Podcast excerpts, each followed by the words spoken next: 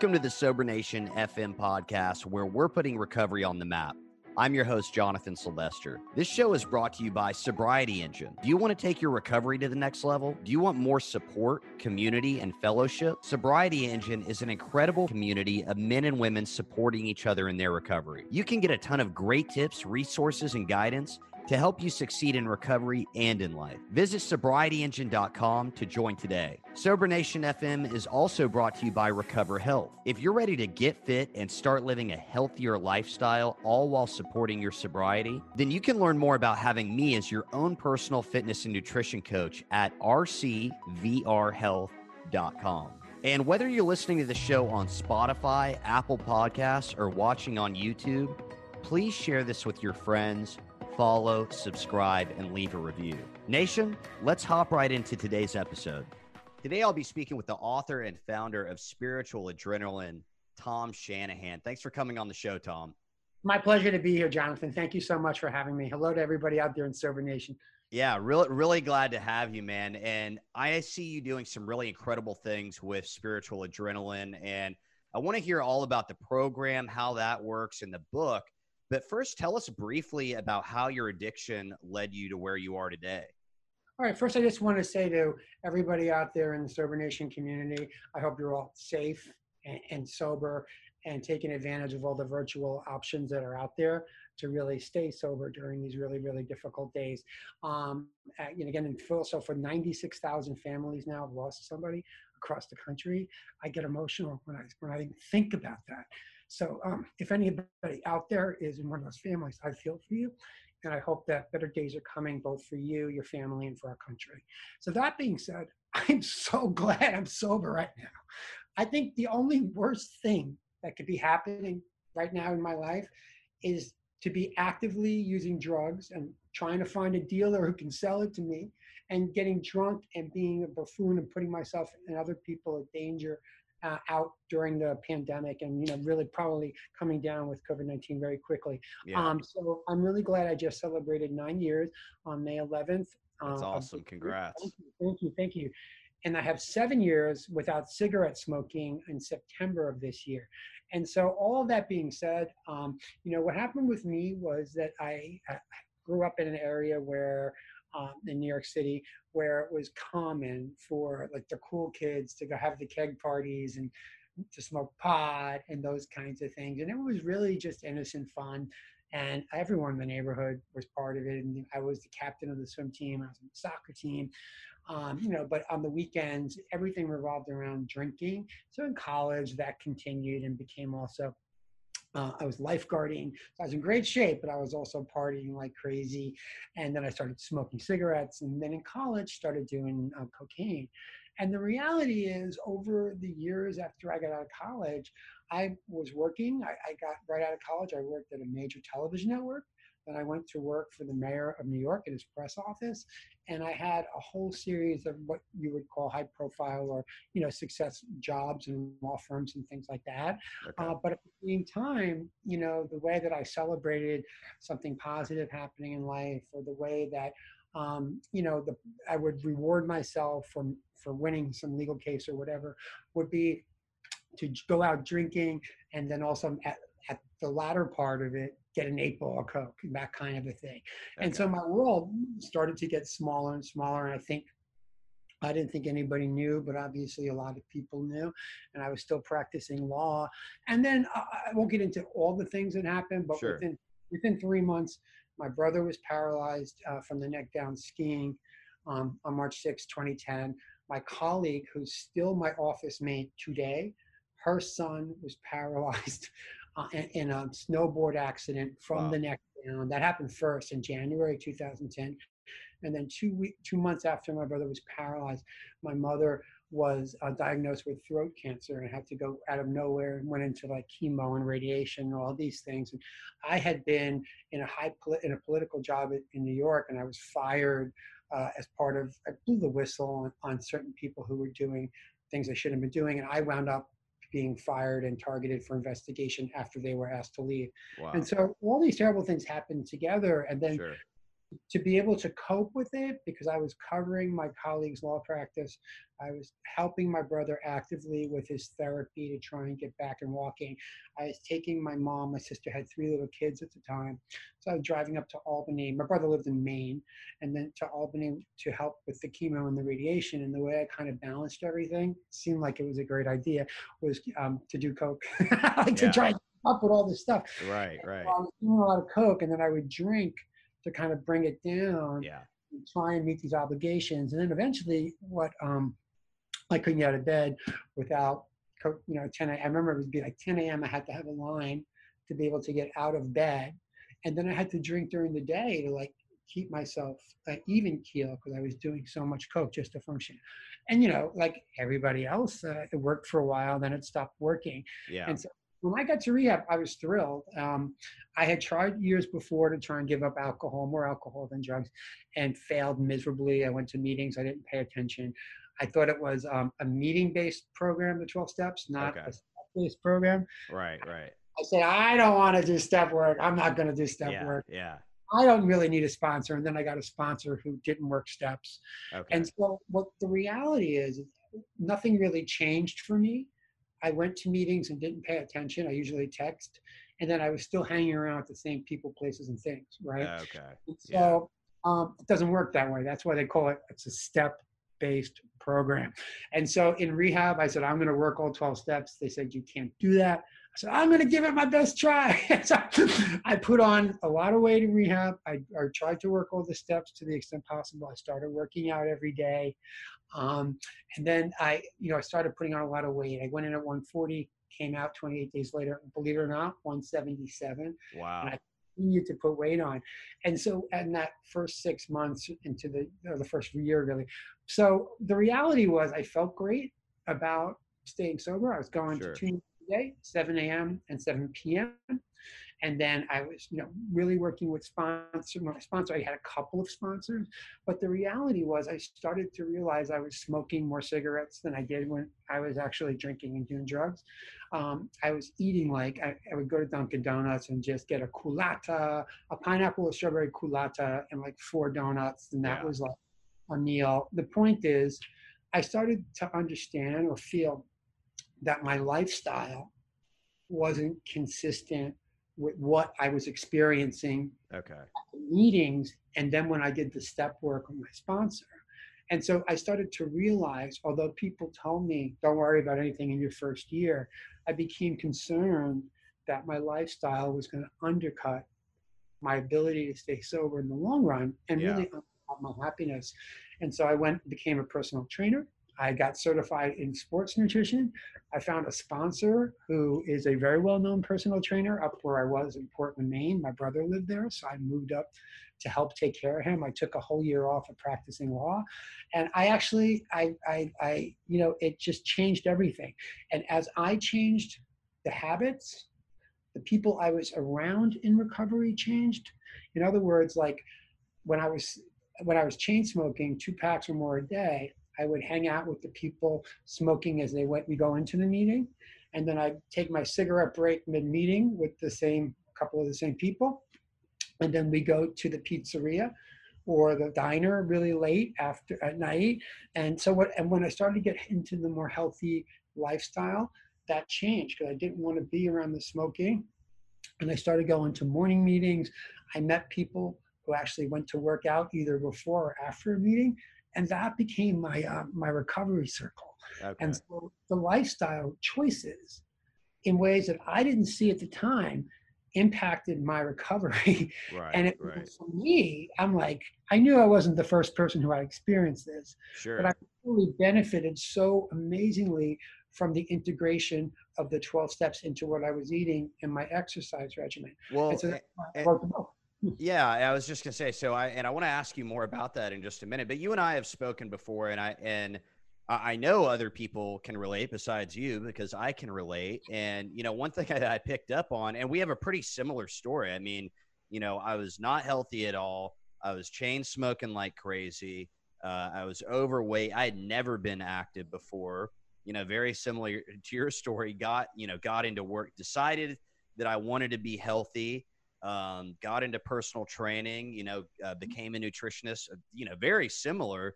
One thing that I picked up on there that you said that, you know, that I think I can relate to a lot, and I try to share with people as well um, that, that feel this way is that, you know, it just felt like something was misaligned. Like I was getting, you know, I was getting connected in this program that was changing my life, you know, 12 step program that was helping me to stay sober. I was starting to, you know, think differently and feel differently about things and actually consider other people and all this stuff. But uh, it was kind of misaligned with how I felt in terms of like energy levels, what I was right. eating. And I think one thing that stuck out to me now, given I, like staying sober is the most important thing, right? But that being said, I think one thing that struck me was is that I saw, you know, w- when I got sober and I started going to meetings and stuff, it just started to feel a little off when I would see like, you know, maybe a guy would have like 25 years sober and um, you know, it'd be super overweight. You know, he's carrying around an oxygen tank, you know, because he have has emphysema. Right, right. And and I don't mean to make light of this, but it's like that just seemed totally I, I was just like, you know, what's going on here? The question that I asked myself was why did I get sober to keep, you know, living, so to speak, only to be unhealthy and not feel good? So I so I get where you're coming from, and I guess this is where uh, you know everything kind of led up to you know writing spiritual adrenaline and and starting the program. But I want to ask, and you're touching on it a little bit. I mean, why do you think it's really important for people to uh, integrate, you know, these healthy self self care habits and this uh, you know, these routines into their recovery program? Well, let, let me just say one of the things that helped me quit smoking two years after I gave up alcohol and drugs yeah. was going to Nicotine Anonymous meetings. I went to a meeting every Friday at the Seafarers House, which is on off of Union Square in New York City. And I sat next to a gentleman who brought his tank of oxygen in his electric wheelchair because he could no longer walk. And wow. I'm getting emotional because he would sit right next to me every meeting and he'd be like, he would share. I, uh, I want to get out of here right now and have a cigarette. And he couldn't break that habit. And the very first thing he would do after the meeting is to go upstairs and have a cigarette.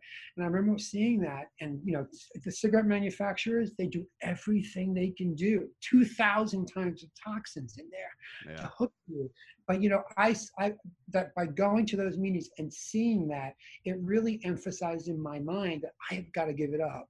And so what i found as far as the cigarettes are actually relevant was the better I ate, the less caffeine I drank, the less sugar I consumed, the less anxiety I had that I wanted to kind of, um, you know, cover up with with the cigarettes. And so, look, we've spoken before about this, you know, and I was told early on I would share sometimes at meetings up in Portland, Maine, about how I was exercising and eating right. I remember being told by a guy who's a fisherman up there, "Those are outside issues." Right, right. We don't do that here. Yeah. I was like, okay. But, you know, so when I researched my book, because I said, this can't be so, because I just felt that there had to be some linkage. And I was aware that Bill W. had done a lot of work with niacin. I was aware that Dr. Bob had done some work on these issues. And some of the old timers who disagree with the fishermen said, no, that, that goes back in the program. So oh, wow. I asked World headquarters, as you know, for permission to uh, use their research library. I also reached out to Stepping Stones, which was the home of Bill Wilson and his wife Lois. And so I was able to access materials that go back to the founding days of the 12 step world. I mean, Dr. Silkworth was another one who was actively involved, right, in the early days. And so, right from the beginning, and this has been lost in 12 step circles, and I'm not really sure why. I think um, I, I, won't speak to why I think that is. I, am not sure why I'll say that. Yeah. Um, but right from the beginning, they, there's there's documented evidence, and I write it. There's a whole chapter in my book that covers this material about where they were actually experimenting with foods, sauerkraut, ketchup, hot dogs, baking soda, for example, or specifically tried to help to see if it helped people stay sober. It's documented.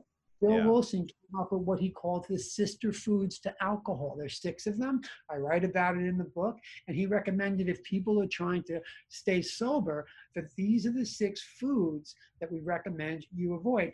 And Dr. Silkworth was the one. I oftentimes hear, oh, I have the allergy. I have the allergy. Right. Well, Dr. Silkworth, Dr. Duncan Silkworth, actually said it's a misnomer to call addiction an allergy. This is what he actually said. However, we manifest behaviors that are similar to someone who has an allergic reaction. Right. And so what he was also suggesting was, what are we having that reaction to? And this Mm. goes way back, 1920s and 1930s. He was at the forefront of saying he, they thought it had something to do with the wheat. They thought it had something to do with the barley. We talk about gluten a lot these days, right? And how people react. But they were onto that right from the beginning. Interesting. How that got lost in the overall framework of how the STEP program developed, I'm not really sure. But the reality is, it was always there. And then when Bill Wilson, he suffered from, you know, when I went to see at, at Stepping Stones, the actual desk where Bill Wilson wrote many of the really important books uh, that the 12 step programs rely on today, it's ringed in burn marks from the cigarettes that he would put on the sides of the desk, all Oh, around wow. the desk, because he was never able to quit smoking and he died of emphysema. And I remember going in early recovery and seeing that desk and those burn marks, knowing that he died of emphysema and saying, I'm going to have to break the cigarette habit because it killed him. Wow. But he also, you know, so he smoked throughout his life and he was someone who suffered from depression. He wrote a lot about niacin and how it helped him. He actually did a, um, his own like impromptu kind of a test where he gave people different amounts of niacin. And there was three groups. There was about 30 people who volunteered from AA um, meetings here in New York. So he kept track to see how the you know vitamin B or niacin impacted them. right. And he was so um, he they- they saw results that indicated they that people were benefiting from taking vitamin B, taking niacin. So he wrote a pamphlet that he sent out to various doctors, and that's when the AA board said to him, "You don't have a medical degree. Mm, You have no background. Right. You're not a registered dietitian, so you can make you can't be on the AA board, the same board of the organization that he co-founded, but you can't stay on our board if you're going to be doing those things. And so he stepped down from the board. Excuse me, he didn't step down from the board. He stopped doing the research so he could stay on the AA board. wow. And that's the history. And I think that that was where, because he had spoken about, and again, all the citations to the authority is in my Mhm. book, evidence based. So every premise in there, every conclusion has a citation. Um, you know, but what he wanted to do was actually to incorporate, um, you know, how we have the traditions and, and different. Sure. Um, in, into the actual traditions and the steps, potentially some changes to lifestyle wow. and that that that stopped when they gave him the ultimatum because he made the decision it was more important to stay within the organization but i think that that's kind of the genesis of why we find now many people will say it's an outside issue but Sure. it's not and then i'll just uh, then i'll shut up but Yeah. this is my passionate about this issue you know the research again in the book shows that uh, of people who are admitted to inpatient um, rehabilitation between 70 to 92 percent are either type 2 diabetic or hypoglycemic. That's, that's a huge number. So what they're eating or not eating or is, is relevant to how they're going to be treated in the inpatient setting. And this statistic blows my mind and it makes me so sad every time I hear it. According to the Mayo Clinic in California, not some eccentric uh, place that no one's ever heard of, the Mayo Clinic in California, their nicotine dependence program. 52% of all people they surveyed who identify as being in addiction recovery have died of some smoking related illness, either from continuing to smoke into recovery or as a consequence of, of the prior behavior. So I don't hear people talk about that much, but this is really critical information for people who want to not just get abstinent, but sober, healthy, and happy. Yeah. No, that's man, and that's uh, you know, I love hearing because we don't want to just hear, you know, someone's uh, opinion, right? I mean, I think it's always good to hear, you know, s- something backed with with facts and, uh, like you said, just real evidence.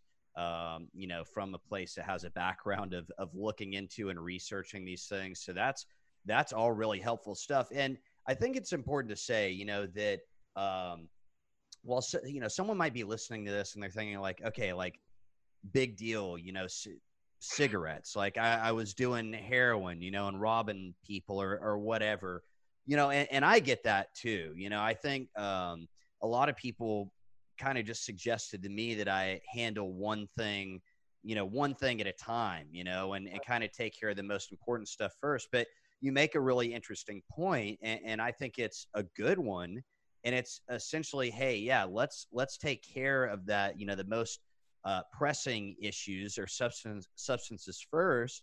But then at the, the end of the day, like we want you to stay here and stay sober and and live a a, a healthy a healthy life and really live the best life that you can. And I I know that for me, like really where things just kind of didn't again like just didn't feel aligned was where uh, when I started going to the gym, man, I would be like chain smoking a few cigarettes before I went into the gym, and then chain smoking a few cigarettes when I went out or came out, and eventually I was just like, this this doesn't really match what what I'm doing, and um, so you know, I, I've I know buddies that that have quit smoking. I, I've got buddies that have really struggled with it and want to quit, and I know other people that are still smoking and they don't see it as as a big deal right now, and that's that's their thing. But I think at the end of the day, I mean, especially with the numbers you just presented, um, that it's something to be uh, aware of, definitely from a a smoking uh, perspective as well.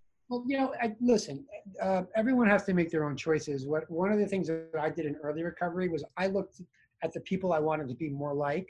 Okay. And, and really kind of aspired to be living the kind of lifestyle they were living. Yeah, and for none sure. of people smoked. And so everyone has to make their own choices. But here's what I say to that. I also want to mention the Detroit Recovery Project right now. Shout out to the Detroit Recovery Project. It's a great organization. Is doing an online a quit smoking program, which I think is the that's very good. one that's been done in, in the in sobriety that I'm aware of. I interviewed the, one of the founders uh, and the person who's in in charge of that program. So if you're looking to quit smoking, go check out the Detroit Recovery Project because they have a free program that's virtual right now. But Jonathan, here's here's you know this and I know this. And let me just say one thing. I have my book right here. That's what it looks like. Uh, it, there's over every chapter has citations to authority. And the reason I, I went to the trouble of actually reading the research and citing the research is when I was in early recovery, I read a lot of, I read everything I could get on nutrients and food and the interrelationship and exercise, you know, and recovery. Many of them were books that didn't cite to the back, the backup material, the credible scientific information that backed it up. And I found that some of them just said, "Hey, the alcohol, um, the vitamin cure to alcoholism." You know, Right. if right, it was that easy, nobody would have a problem Yeah. quitting, right? right. I wanted to put together a book that people could rely on as a resource because it's credible, because it's evidence based. Okay. And here's what research suggests. And listen, people can they can take what works and they can leave the rest. sure. But if you are smoking, you are contributing to anxiety. There is no research to date that sh- that uh, lays out the percentage of people in addiction recovery with anxiety. But I am one of those people. I don't know if you are.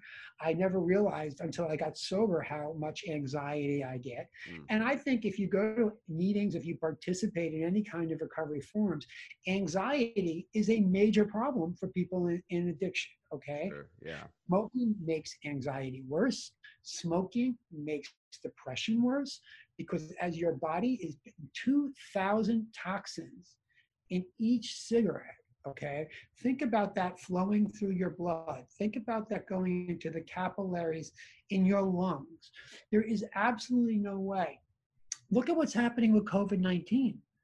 I mean, I see people out here. I live in New York City smoking cigarettes. Like, Right. what is it going to take? But that tells me how addictive they are. Yeah. Okay. Yeah. But all these sub illnesses that permeate addiction recovery, anxiety, depression, all of it, the sedimentary lifestyle Mhm. can be worsened by cigarette smoking. There's no way around it. So, look, everyone has to do what makes them comfortable and what's right for them. I'm not criticizing anybody because I've been there and I know how hard it But I'm telling you now, if you're able to break that addiction to the nicotine and all the other toxins in those cigarettes, you're gonna, and not that I'm telling you, the science is gonna tell you Sure. that you're gonna reduce your anxiety. You're probably gonna be able to, to move more. Your lungs will function better. You can get out and do some more exercise, walk in a park. That's gonna impact your, um, your uh, depression. And one more thing that's really, really important, I'm gonna talk about this, I hope, later. When you smoke, you're killing the good bacteria that your body needs Hmm. to produce enzymes and other quote unquote feel good hormones. And from most of the major organ systems in the body, and cigarette smoking makes it, they're toxic, it's toxic. Yeah. The liver, if you're in recovery and you've, like me, let's take me, 24 years of drinking, 18 years of doing cocaine, you know, and then I smoked for 24. So my lungs, my liver needed to heal. It didn't need to continue to get, you know, 24 times a day, 48 times a day, toxins sucked in Yeah. that it has to deal with. So there's, it may seem like it's less, um, less dangerous than heroin, but I will tell you this: my lungs still hurt, even after seven years of smoking. Hmm. I feel tingling in the back of my lungs, even though I eat right and I exercise, and I'm really concerned that I'm probably going to die of some lung-related illness Wow. because it still hurts. When I was got first got sober from doing coke, my my chest, I had chest pain, gone after the first year of working out, eating right, and taking care of myself. My lungs still hurt.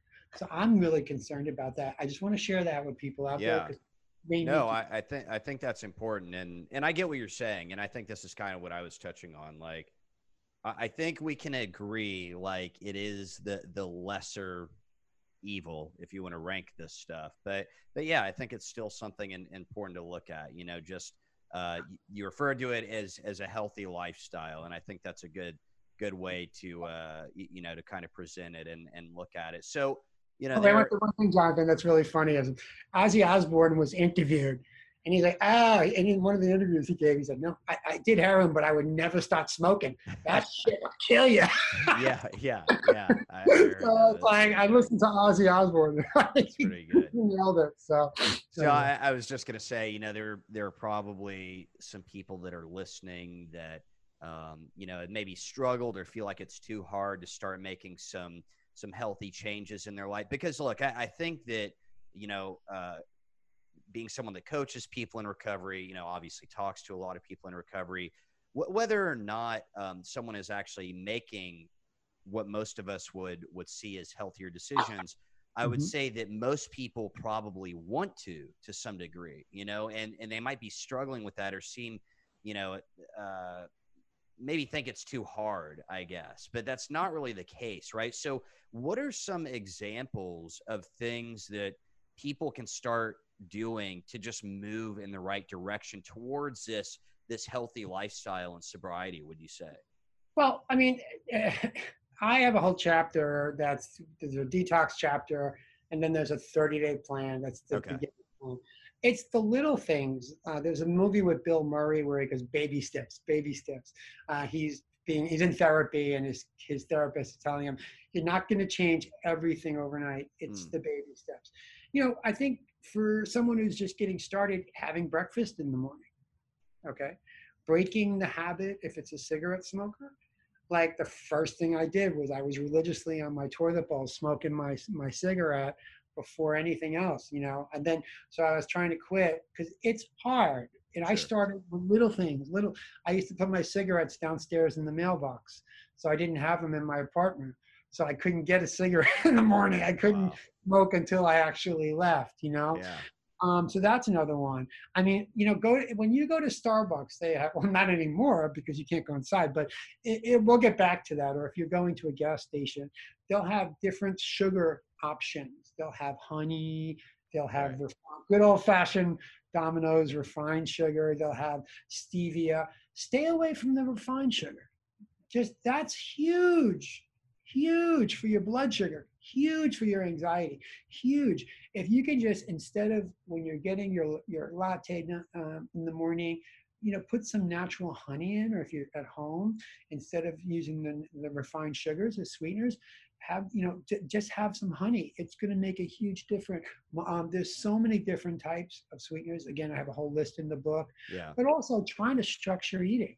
I mean i don't know anybody who came into active addiction with a healthy e- eating uh, regimen or relationship with food. No way. Yeah, not we me. have to reinvent that. We have to learn how to nourish the body with something other than alcohol, cocaine, heroin, or crystal meth, or whatever, and cigarettes, right? Mm, Yeah. Um, that was hard for me because I would go days at a time. You know, I was so addicted, and I wanted to say this so people don't think like that. You know, I wasn't there and I can't relate. I was so addicted that when I would finish my coke or whatever, and I had no money, I had I had a choice. I could buy food, or I would go around the apartment and pick up all the pennies, the dimes, and the quarters, and put them in a big jar. We okay, so I have twelve bucks. Should I get food? And twelve bucks was what a cigarette pack cost in New York City at that time. I would go Jeez. get a cigarette pack and I'd stand there with twelve dollars in change as the cashier, and people would be fuming behind me. You know what I'm trying to say? So that, and then I wouldn't eat for days. I would just smoke and do drugs. So, like, it's important because if you just think about the structure of not only what you're eating, but mm-hmm. when you're eating, like, I know now, I get, I'm a, I'm middle aged, I'm 52 years old, I get grumpy, you know, and like, if I don't eat, just say it gets really worse. It Yeah. really impacts my, my mood. There's something being called being hangry, angry and hungry at the same time as hangry. I've been there. You know, you've been there. So it's like, I think just kind of saying, okay, I got to make sure I have breakfast because that's, people tell me that's important. And I'm going to make sure I eat something in the middle of the morning. And then I'm going to structure my lunch, right? I'm just going to write down maybe what I'm eating or make sure I have something. Those little changes over time add up exponentially. And I also want to say one thing because I think this is critical for people in recovery. Um, I used to go to a seven o'clock meeting every day for a year, and then sometimes I would go to an eight o'clock meeting. And the coffee would be out, and people would be drinking the coffee, and they had cookies, and they had sugar, and half and half, and all that kind of stuff. Yeah. I remember people, and myself included. So I was taking a sleeping pill at that time. I would tell my doctor, I can't sleep at night. But I never really linked the fact that I was drinking coffee at a seven o'clock meeting and eating cookies and sugar with the fact that I couldn't go to bed. I would be up until like two or three in the morning, then kind of nod off and then, you know, try to get up early and be miserable. So, like, think about what you're putting in your body at what time of the day Yeah. and how it's going to impact you because food and drinks they're they're just like drugs or and alcohol in the sense they have chemical components. And your body reacts to them and so just by cutting out drinking like i have a caffeine cutoff and i write about that in the book i have a sugar cutoff and i have a, a my cell phone gets turned off and all electronic devices now at 8 p.m it used to be 9 p.m done and my brain slows down so I can sleep. You know, one of the things I think anybody out there, just give it a try. And it's so hard. I, I started doing this like years ago.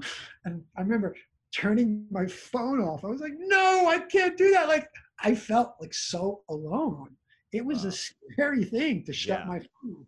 Now I can't, I can't imagine not shutting my phone off at 8 at 8 p.m. And back in the early days of recovery, when I would turn my phone back on, and I had changed my cell phone, which is what they tell us to do, Yep. I yep. was getting text messages from my partying friends here in New York City, like, "Hey, we're gonna be at this bar, and we're gonna grab some eight balls, man. You're out of rehab now. You can come." In. I was like, that all that drama didn't happen Hmm. because I was shutting the phone off at night. Yeah. No, that's a that's a really good habit to get into. And and honestly, I've got really be, hard. It's really hard, It John. is. You know, I've got to be better about that, limiting the screen time at, at night. You know, one of the things that you just mentioned that I think is so important, and um, I, I'm a big proponent of. It's one of the main things that I guess I, I, you know, you could say it this way. I try to kind of instill in in people that I work with, and I think is just so important for for anyone, but especially people in uh, addiction or in recovery, is that the idea of baby steps and and for someone like i said that you know is maybe uh, struggling with with you know getting some healthy habits going or getting active or eating a little better I think it's important to think of the baby steps um, from from two perspectives. It's number one, hey, something is better than nothing. Mm-hmm. Something is better than nothing. You know, so getting out and going for a walk is better than just being completely sedentary, right? And then the other reason that I think baby steps are, are so important is because I think, and this is again just people in general, but definitely people like me with addictive personalities, is you know, like when I first started getting active, I really liked it. But at the same time, what I saw is like with my nutrition, for instance, okay, I had been eating total crap, uh, you know, for for years. Mm-hmm. And and like like you said, I had no routine or anything like that, but I had been eating total crap. And the way my mind thought is okay, starting tomorrow, I'm going to be eating chicken breasts. I'm going to be eating broccoli, stuff, you know, basically like stuff that because it has to be a, a, awful thing, right? Like eating healthy, which is not true. But I didn't take this baby step approach. I tried to change everything drastically. So not active at all, super active, not eating great, you know, eating perfect basically. And the thing is, is that it, that's not sustainable for most people, right? I know you're a hundred, you're a hundred percent right. But we, I think that we are all, especially when you have an addictive personality, we are our own worst enemies, and that's why people like you, you train people, and you know you have clients that you work with. I don't. I'm a lawyer full time at this point, but um, I created the online spiritual adrenaline community. Yeah because everybody that's part of it is over 80,000 people and our specific thrust and like sober nations are wonderful it's huge and it, there's so much great information but we focus specifically on exercise and nutrition yeah, right that's awesome yeah sober active specific um, community. And that's what makes i think that, that and it's all free. We have like over 200 free videos on the youtube channel. We don't charge for anything on the blog as well. And the reason i bring that up is this. If someone's out there right now watching this, this interview and they live in Pueblo, Colorado, I can introduce them to Rob and Sheena Archuleta. If they're in one of 20 states in the country, in some other parts of the world now, and they're looking to get involved, they can find information on Scott Strode and the Phoenix. Yeah. Right? Yeah interview one of his great yoga teachers in New Jersey, you know, and temperance training down in Florida uh, is doing great work. So uh, Caleb and, and Caitlin McCoy on the Eastern Band of Cherokee Nation uh, are doing organizing to help people in the Native American community really get at the cycle of addiction there is yeah. worse than it is. And they're all over the country. Alexi Talbot up in Canada, uh, Graham McCormick, he's a former mixed martial artist champion and he's based out of Cork, Ireland, and he now has his own page. So I can I get contacted all the time by people not only from the United States but all over the world saying, "Do you know anybody here?" And I do. I know people in the United Kingdom. That was the whole idea behind spiritual adrenaline. So if okay. someone's out there and looking to meet people or an organization that can help them pace themselves, mm-hmm. Not self um, not self destruct, not self sabotage, and also one of the things I talk about in the book is it's important to have, I use the term from the 12 step world, a sponsor who can show you the way. Sure. Because quite frankly, this is a sponsor who has succeeded at integration beyond just abstinence from the substance, but integration into the lifestyle change, mm. right? And so I'm telling you, what's great about these people, I want to mention too, because it's the only organization in New York, they do such great work, is ROC Recovery Fitness up in, in Rochester, New York. They can go, anybody watching this can go to our website right now, or they can go to our Facebook page right now. They can look up the contacts for those organizations. They can watch my interviews with the people. And the, I, I don't even, I interview the founders Okay. One of the things they always do is like, you got to interview this guy. You got to interview her. And I, I, I, interview their members. Oh, wow. completely turn their lives around. Yeah. And anybody who says, I can't do it, go to our YouTube channel and watch some of my interviews with regular people. Well, I want to mention one because I just did an interview with him for Spiritual Adrenaline. Scott Richardson was almost, uh, he was 450 pounds, wow. thereabouts Wow. Yeah, goes back years and years and years. He could barely walk. He was an active alcoholic in addition to being huge. He was he wound up getting sober. He then was diagnosed by cancer. It's a long. You gotta watch this interview. And so he overcame cancer. He he stayed sober through that. He now helps uh, train Team USA triathletes. I mean, it's wow. amazing stuff. And he just That's got awesome. certified by NASM. And when you, I had his before and after photo. Like when you hear that other people have done it and they start with those little baby steps, it reinforces that they can do it. And then one other thing about the book that I think will be helpful for people who are maybe self-doubters. Again, evidence-based. I looked at almost all the major research that's been done on exercise benefits for people in addiction recovery yeah. and all the chapter on recovering exercise. And what the research shows, I actually break out the amount of time by activity okay. and what amount of time and how many days a week shows the most benefits for people in recovery oh, wow. based on the scientific research. So if you like um, if you like uh, kickboxing, you can do that. Basketball, running, swimming. You know, everyone has different interests, but they can start to see what the recommendations are. But the really underlying import of all of those studies, and this goes to something that you raised. This is so important for someone just getting started. Even five minutes a day of walking outside in the fresh air, preferably in a park where there's green trees and a lawn, has major impact for people in dealing with anxiety, hmm. depression, which are two of the major um, common illnesses or conditions that are found in people in recovery. And wow. so the research is clear. You don't have to run a marathon. You know, every I, I, I was like, when I tell me tell me if you did this because we're we have a lot in common. I was like, I'm going to become a triathlete, and then I'm going to do the Ironman. yeah. No, no, no, no. I never did either of those things yeah. because someone pulled reined me in and said, "Chill out." Yeah. Man. Oh yeah. No, absolutely. I mean, I I think that you know for for me um and, and, i think a lot of people do this like you're talking about walking like today I, I love walking like i mean i think and i think that a lot of people maybe someone trying to get in shape especially is like walking like you know what's that going to do like people don't understand like bodybuilders walk a lot you know like there's so many benefit mental and physical benefits to to some but yeah like i got into um you know jogging initially and like i kind of found out like i'm not a big jogger. Like I could go for a jog occasionally, but it's just not really, you know, yeah. not really my my thing. You know, and I think you're you're leading up to this, and and you've kind of touched on it, uh, kind of grazed it, so to speak. Um, I know, and and you've just said it as well, but I know how much um, you know fitness and nutrition have have benefited my recovery and continue mm-hmm. to do you think and, and does the research point to at all because i think this is what most people really care about like they might not care about being healthy but they probably uh, you know or the idea of being healthy but they probably care about this do you think that that paying attention to your your fitness and your nutrition has an impact on whether or not someone relapses i mean uh, my opinion is different from what the research sure yeah, but, sure.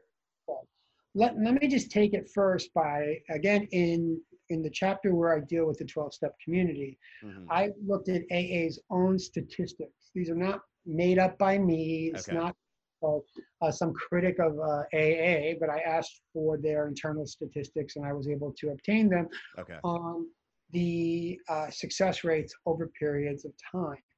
Okay, so after a five year period, um, 10% of the people who were surveyed had remained in. That's what their statistics show. Yeah. After 10 years, 1% success rate. That's AA's own statistics, and they're in.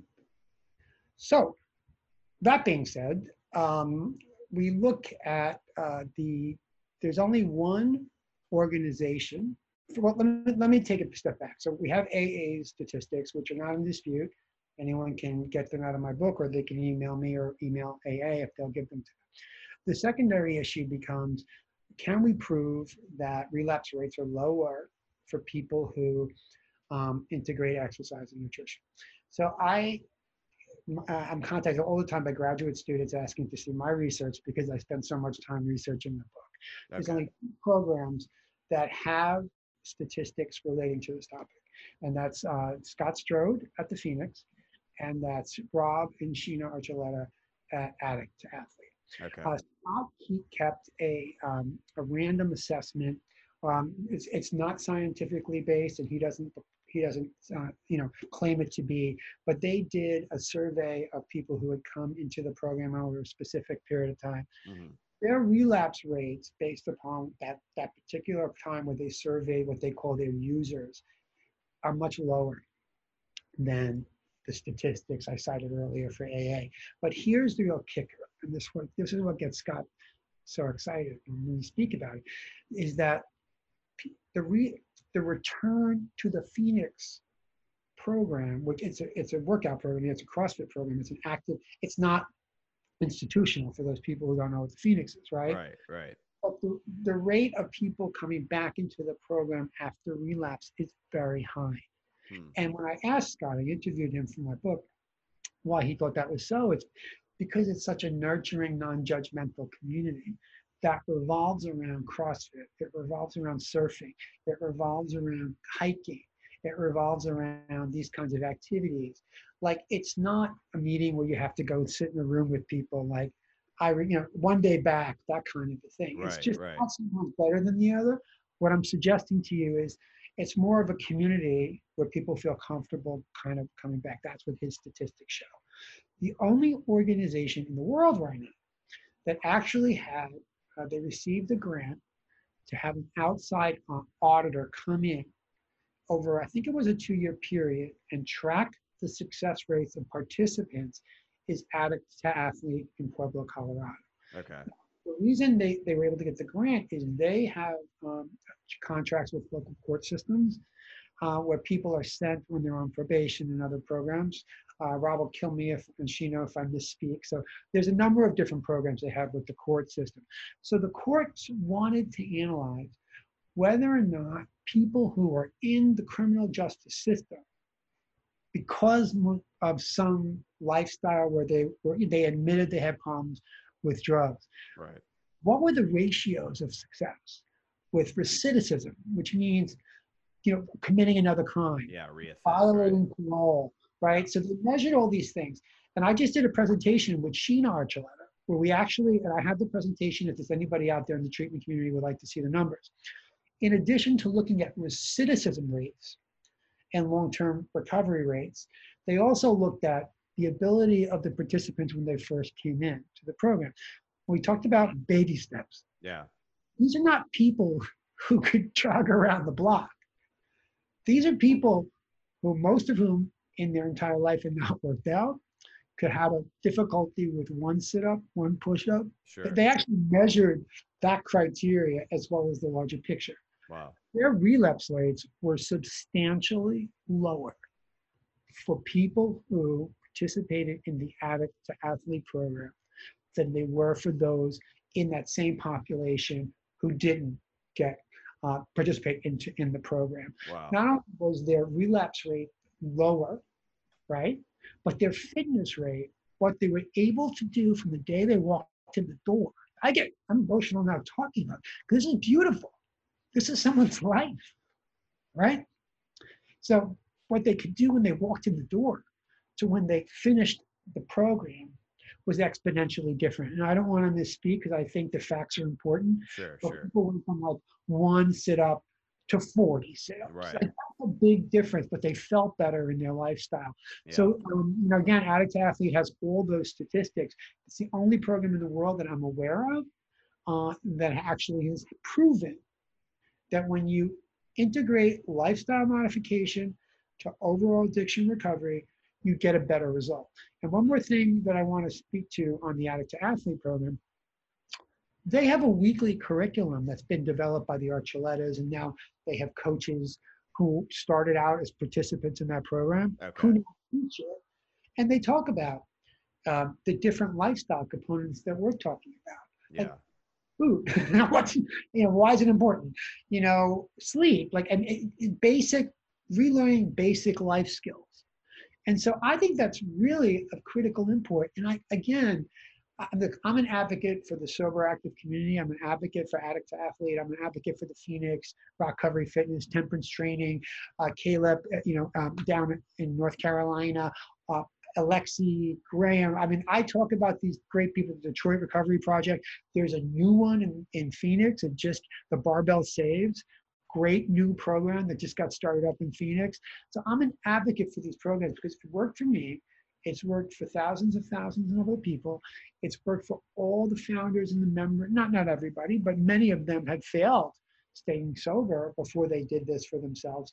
And we have 80,000 members of our Facebook community. Okay. Wow. And I think the reason we do is because this is the missing link. Hmm. I, mean, I, I say to myself all the time, and I know you do, Jonathan. I know you do. Like, why, why is this not taught? Why do we not just give give people an inpatient just that little taste, you know, sure. of why it works, and in more facilities and do that? I actually got exposed to it. I got the award for most improved swimmer at Conifer Park in, in New York. Um, I'm still friends with the uh, recreation therapist, Abby, who is there. Uh, we, we do, we've actually, I've gone up to speak a bunch of times and she pushed me to not just sit at the table and sulk, but get in the pool and swim again. And so I started with like one lap or two laps and I was doing like 40 to 50. I can't remember by the time I was discharged. So it wow. works. You know, I just anyone out there, just give it a listen. If it if you don't like it, if it doesn't work for you, you can stop. You have nothing to lose, sure. and maybe like a whole life to gain no. by giving it a try. Yeah, that that's a great point. Yeah, and I think, and you said it. Look, like everyone's different, and I, I think, and I appreciate you being honest. Like I, I think that uh, one thing we're kind of discovering here, and, and you discovered long ago, is that more research and, and study needs to be done here. Um, you know, and but it sounds like there's definitely some promising evidence that's that's come out about you know how all of this affects you know someone's ability to uh, stay sober and stay in recovery in the long term. But I think you know the simple question that that I ask myself, and I think that people should consider is hey, don't I want to do everything possible to to help benefit my recovery? And and I think that what I really started to see on top of that is is that not only did this benefit my my recovery um, and my ability to stay sober, it really helped me because you know I was noticing things like, um, man, like you know, I like to lift. And and so between sets, I was almost meditating a little bit and and I was having little wins in the gym, which was boosting my confidence and that helped me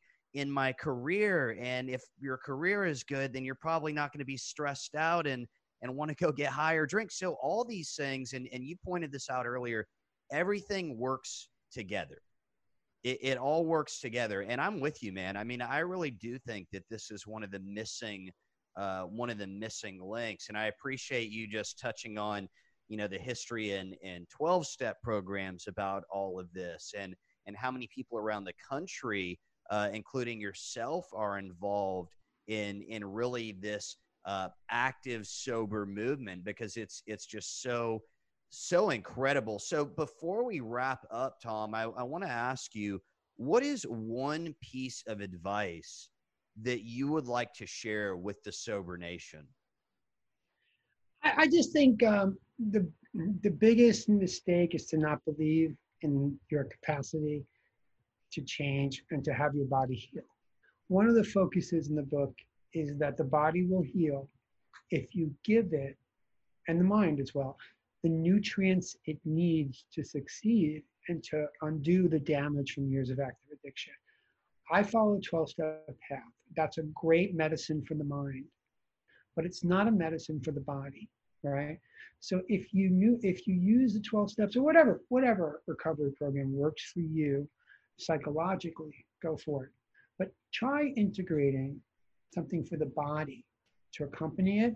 And I think you're going to see that your success and your happiness is exponentially more because you're taking care of the physical body that holds your brain and enables you to think differently and to think more positively. And it all starts with those little baby steps that we talked about earlier. Wow, that's man, that's awesome advice. And yeah, I think that you and I are are certainly on the same page. I'm with you 100% and and we could say it a bunch of different ways, but you know, body, mind, spirit, I'm I'm someone that's a big believer that it all works together and um, you know, doing something to pay attention to our, our physical body as part of our sobriety and, and recovery, I think is super important. So that's great advice.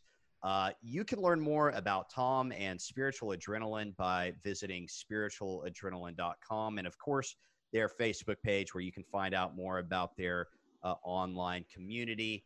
Thanks again for coming on today, Tom. Thank you so much. Uh, it's really great to see you again, Jonathan. I wish everybody out there in Sober Nation all the best and all the success in their life and their recovery.